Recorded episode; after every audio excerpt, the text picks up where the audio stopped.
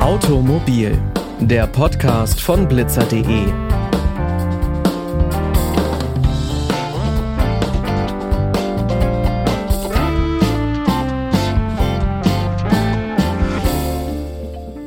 Und damit hi und herzlich willkommen zu dieser neuen Folge.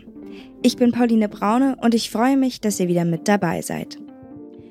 Ihr kennt es vielleicht, die rote Ampel schaltet auf grün und auf der Nebenspur startet das Auto deutlich schneller und deutlich lauter als ihr. Im Straßenverkehr begegnen einem immer wieder getunte Autos. Oft fallen sie durch hohe Lautstärken, schnelles Fahren und durch ihre auffälligen Designs auf. Immer mehr Autobesitzer wollen ihr Fahrzeug individualisieren und verbessern. Denn was bisher eher den richtigen Autofreaks zugeschrieben wurde, kommt immer mehr in der breiten Masse an. Hinter Autotuning steckt oft mehr als nur ein Hobby, denn es gibt eine ganze Autotuning-Szene. Tuner verändern ihre Fahrzeuge, indem sie Teile ein- und ausbauen. Davon versprechen sie sich eine Individualisierung und Verbesserung ihres Fahrzeugs. Was für Möglichkeiten es gibt, sein Auto zu tunen und ob das alles überhaupt legal ist, darüber spreche ich heute mit Harald Schmidtke.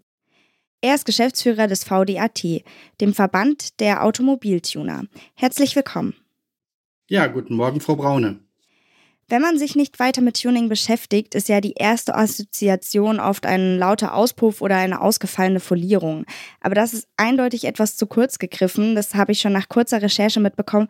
Was versteht man denn unter Tuning und welches sind die beliebtesten Produkte? Ja, das ist tatsächlich zu kurz gesprungen, denn äh, Tuning ist etwas, sagen wir mal, von 18 bis 80 und lässt sich ein wenig mit der Mode vergleichen, denn es geht hier um Individualität. Und deswegen äh, wird heute auch sehr, sehr vielfach von Individualisierung gesprochen.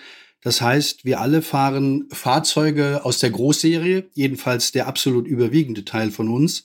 Und äh, viele Menschen möchten aus diesem Großserienauto ihr persönliches Einzelstück machen. Das ist eigentlich der Antrieb äh, des äh, Individualisierens und des Hobbys Tuning. Und welche Möglichkeiten hat man da, sein Auto zu tunen? Also, weil wir jetzt schon meinten, es ist nicht nur eine Folierung. Was gibt es denn noch alles? Nein, da gibt es ganz viel. Die beliebtesten Produkte sind äh, Rad-Reifen-Kombinationen, die nicht eben die Serienoptik haben. Es sind äh, Fahrwerksoptimierungen. Ein Serienfahrwerk muss immer den Geschmack möglichst eines breiten Publikums treffen und äh, ein Zubehörfahrwerk kann abgestimmt werden auf die ganz individuelle Linie des Käufers, die er haben möchte. Dann ist das Thema Abgasanlagen, Interieur, Karosserieteile, die natürlich auch optische Akzente setzen. Das sind so die beliebtesten Produkte, die im Ranking da sind. Und das, was vielfach falsch beurteilt wird, dass Tuning immer nur mit Leistungssteigerung zu tun hat, das ist definitiv nicht der Fall. Es geht vielmehr um die optischen Gadgets, die auch, ich sage einfach mal in Klammer auf, der Nachbar erkennen kann. Genau, also wenn ich quasi unbedingt die cremefarbenen Ledersitze haben möchte und die gibt es im Werk nicht, dann könnte ich das auch beim Tuning ändern lassen. Selbstverständlich. Okay. Kommen wir mal zum Rechtlichen. Ist Tuning denn überhaupt legal? Also, dass ich alles an meinem Auto einfach verändern darf? Das Wort alles klammern wir jetzt ein wenig aus. Der Rahmen in Deutschland wird gesetzt durch die Straßenverkehrszulassungsordnung. Und es gibt Produktprüfungsvorschriften für Produkte, die Einfluss zum Beispiel auf das Verschlechterung von Abgas- oder Geräuschverhalten des Fahrzeuges haben oder die möglicherweise zu einer Gefährdung führen können. Solche Produkte benötigen Gutachten. In Deutschland sind das Teilegutachten oder eine allgemeine Betriebserlaubnis. Und dann sind auch solche Produkte erlaubt zu verbauen. Produkte gleicher Art, die kein Gutachten haben, machen das Thema unzulässig. Wir möchten da nicht äh, zwingend jetzt immer von illegal sprechen. Okay, und was wären denn so Sachen, die nicht erlaubt sind? Gibt es da ganz typische Teile oder ist dann wirklich eher, jedes Teil kann theoretisch erlaubt sein, es braucht dann nur diese Zulassung? Das, was Sie zum Schluss gesagt haben, ist im Oberbegriff eigentlich fast so, ja. Wenn ich ein Produkt prüfen lasse, äh, auf die Nutzung im öffentlichen Straßenverkehr und ein benannter technischer Dienst, also wie TÜV, DEKRA, GTÜ oder KÜS, schreiben ein entsprechendes Gutachten dazu, dann kann das Fahrzeug entsprechend umgerüstet werden. Haben wir ein Fahrzeug oder ein Bauteil, wo eine Verschlechterung von ausgehen kann und wir haben eben dieses Gutachten nicht, dann ist das Auto nicht mehr zulässig und die Betriebserlaubnis kann erlöschen. Das heißt, das Auto darf dann nicht mehr im Straßenverkehr bewegt werden. Und wir wollen natürlich nicht von dem Fall ausgehen, aber angenommen, jemand hält sich nicht dran und verbaut ein Teil, was diese TÜV-Zulassung nicht bekommen hätte oder nicht bekommt, welche Strafen drohen denn bei Verstößen, wenn man illegal sein Auto tunt oder unzulässig? Da ist die Spreizung sehr breit. Das kann von 25 Euro beginnen mit dem berühmten Satz, Sie führten ein nicht vorschriftenkonformes Fahrzeug. Das kann aber so weit gehen, äh, dass ein Fahrzeug eingezogen wird, ein Beweissicherungsgutachten über die Mängel gemacht werden muss. Dann sind Sie schnell im Bereich des Vierstelligen und die Betriebserlaubnis kann erlöschen. Dann müssen Sie das Auto komplett rückrüsten, damit es zulässig ist und wieder neu zulassen.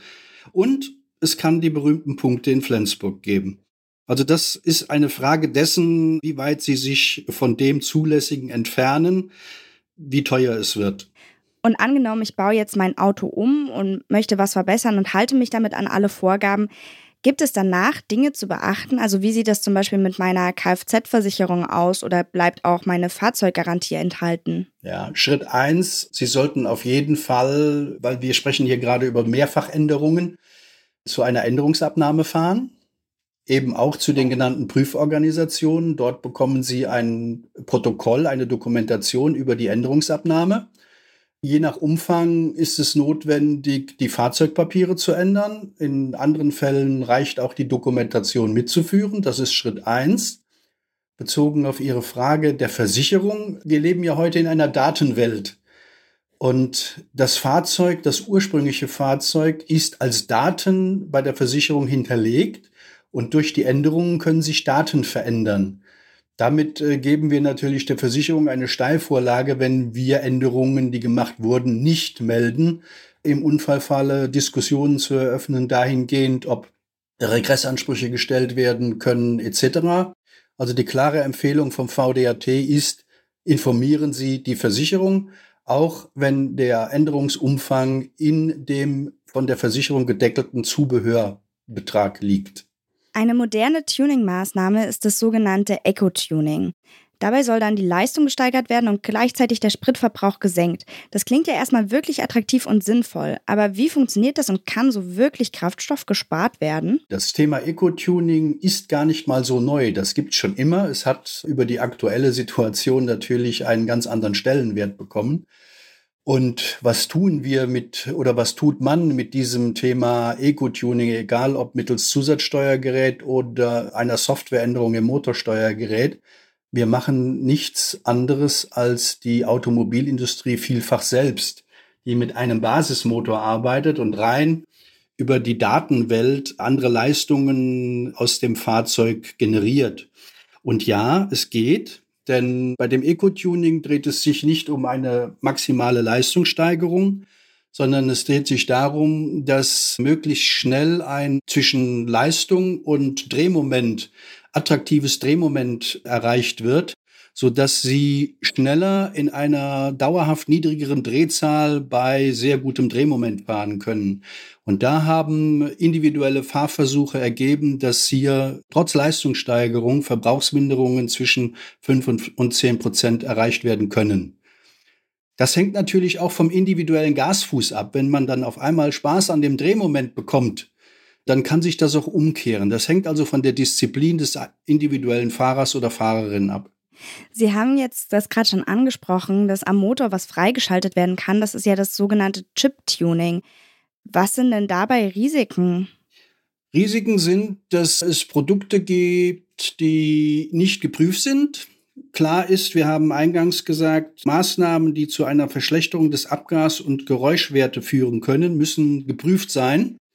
Dazu gehört das Chiptuning natürlich auch. Das sind Produkte, die brauchen Gutachten. Wenn wir, und das gibt es im Internet, Produkte sehen, die eben zu sehr geringen Einkaufspreisen beschafft werden können, dann ist schon die Frage, ob die berücksichtigen, dass das Motorenschutzmanagement des Fahrzeugherstellers weiterhin problemlos funktioniert. Wenn das alles nicht der Fall ist, dann riskieren Sie natürlich bei ganz preiswerten, ungeprüften Produkten das Risiko, dass auch ein Motorschaden entstehen kann.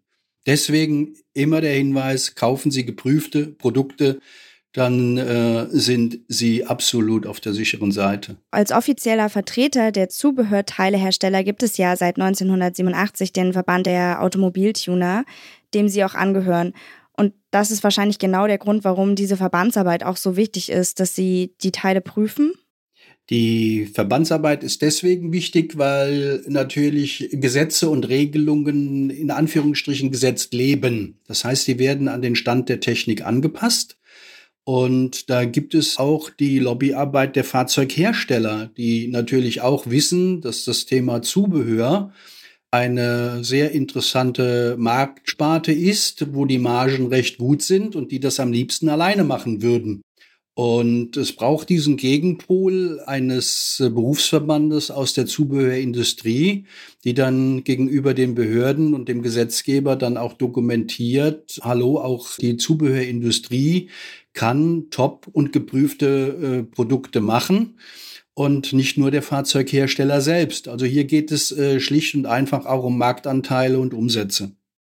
Hobbytuner machen ja vieles selber. Eine neue Folie ans Auto kleben, das geht natürlich. Bei komplexeren Umbauten ist es wahrscheinlich nicht so einfach. Wird Tuning denn zum Beispiel auch von Werkstätten im professionalisierten Bereich angeboten? Natürlich, wenn wir das Beispiel von Ihnen nehmen, äh, Motorleistungssteigerungen, da gibt es einmal das Zusatzsteuergerät. Das wird mit Passform-Adaptersteckern gemacht. Das kann, ich sage einfach mal, der technisch begabte Laie durchaus selbst. Es gibt aber auch eben die Datenänderung im Motorsteuergerät.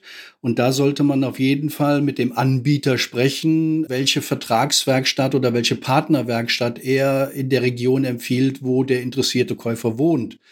Also nicht einfach irgendwo hingehen, sondern äh, nach dem Werkstattnetz, Partnernetz des jeweiligen Anbieters fragen und dann äh, ist man da auf der sicheren Seite.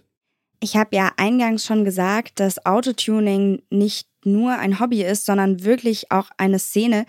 Ich vermute mal, dass nicht jeder für sich in seiner Garage tüftelt, sondern dass es auch Anlässe und Events gibt, bei denen sich die Autotuner regelmäßig treffen, oder?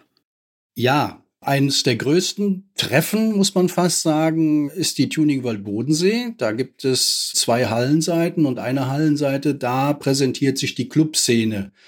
Andererseits muss man sagen, es gibt sehr viele durch Clubs organisierte Treffen, wo eben auch befreundete Clubs hinkommen, deren Anzahl wir aber definitiv gar nicht äh, quantifizieren können. Das sind viele.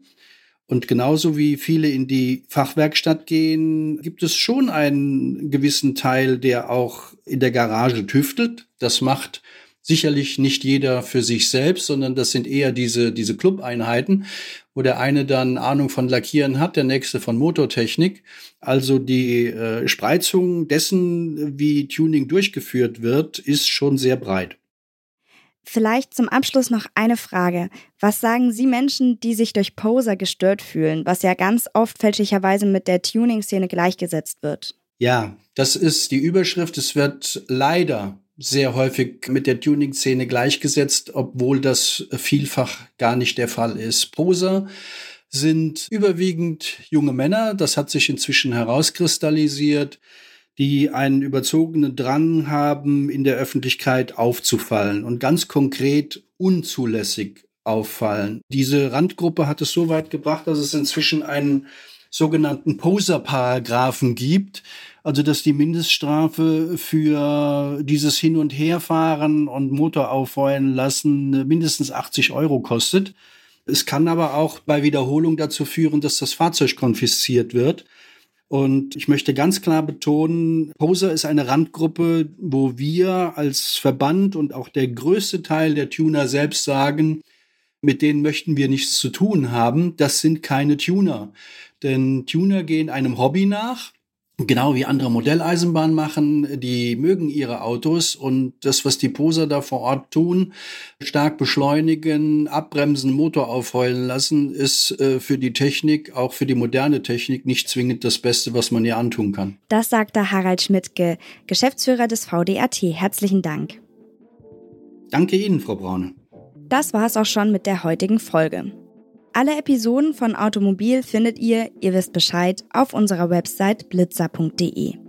Da gibt's zum Beispiel auch eine Folge von letzter Woche über Lärmblitzer. Außerdem findet ihr blitzer.de auf Instagram und Facebook. Schickt uns da doch gerne eure Themenwünsche oder Anregungen. Die nächste Folge, die kommt dann in der nächsten Woche. Bis dahin wünschen wir euch eine gute Zeit, macht's gut und bis bald.